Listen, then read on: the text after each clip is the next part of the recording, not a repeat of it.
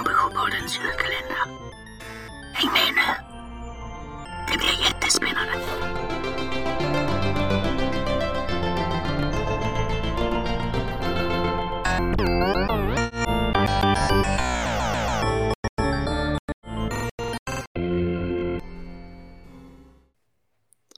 Fjortonde december. Skrufs har bestämt sig för att inte skugga på svanstofsen den här gången.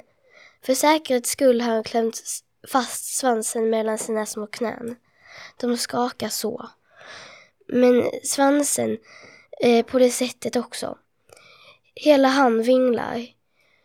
Hon som alla har fått för sig en han är om möjligt ännu argare nu. Hon fäktar med en av människornas tidningar. Midnatt råder mitt på dagen. Vad är det här skrufs? Mor- äh, gormar hon. För människorna kanske de inte förstår vad de lär sig den här morgonen, men det är hon. Det är jultomtens verk, eller hur? Lille Skrufs nickar olyckligt och nu sk- skakar benen så mycket att svansen inte håller sig på plats. Kvickt plockar han upp den igen och klämmer fast. Vem tror du att han är egentligen?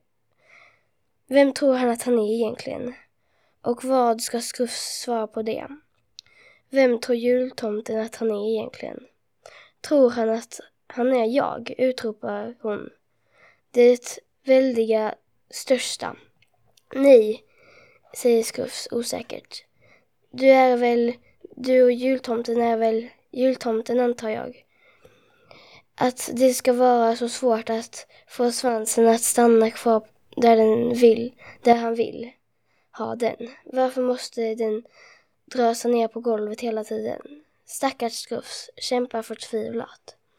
Kan du sluta hålla på så där? Genast! Skrufs tittar förskräckt upp, men han möter inte hennes blick. Vem skulle möta hennes blick? Det gör man bara inte. I alla fall inte om man bara är ett litet troll. Och Skrufs är bara ett litet troll.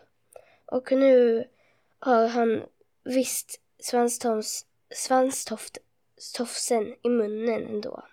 Ursäkta, mumlar han otydligt och slår ner blicken igen. Och nu ler hon faktiskt mot det lilla trollet. Hon är stora, stora, största. Fast det ser han ju tyvärr inte. Och förresten försvinner det där leendet ändå snabbt. Och hennes ansikte ansiktsdrag blir strängt igen. Rösten skarp när hon säger jultomten har ingenting med Lucia att göra. Inget. Vet du vem Sankta Lucia var? Men det vet förstås inte Skrufs. Men, eh, men det vet för... Eh, hon dog för länge sedan på en vacker ö i havet. Ett helgon, Skrufs. Ett helgon.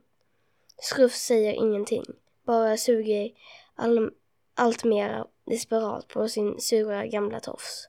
Jultomten måste omedelbart sluta med, vad det nu är han håller på med. Han har inte rätt till det.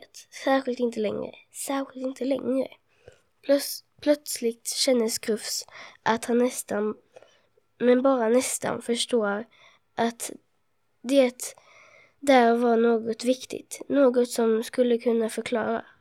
Kvickt spottar han ut allt lurv och hår i munnen och säger Ursäkta ett litet troll, men vad menar du med inte längre?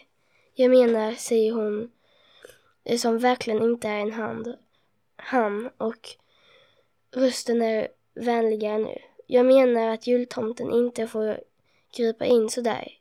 För förr kunde han kanske ta sig vissa friheter, men inte nu. Han har inte den rätten och det vet han. Men eh, han vet att han är på väg bort. bort. För att människorna inte tror på honom längre, undrar Skrufs. Nu nickar hon allvarligt och en kort svindlande sekund ser de faktiskt varandra i ögonen. Och Skrufs ögon är små och grå och hennes, i hennes ryms rymden och stjärnorna och världen, hitom och bortom. Den natten till den tredje advent, när de går över till morgon, ska något verkligen obehagligt hända. Men just nu, just just här, här är bara Skrufs och hon. Hon som alla har fått för sig en han och människorna kallar Gud. Eh, jag som läste heter Matilda och går i 4B.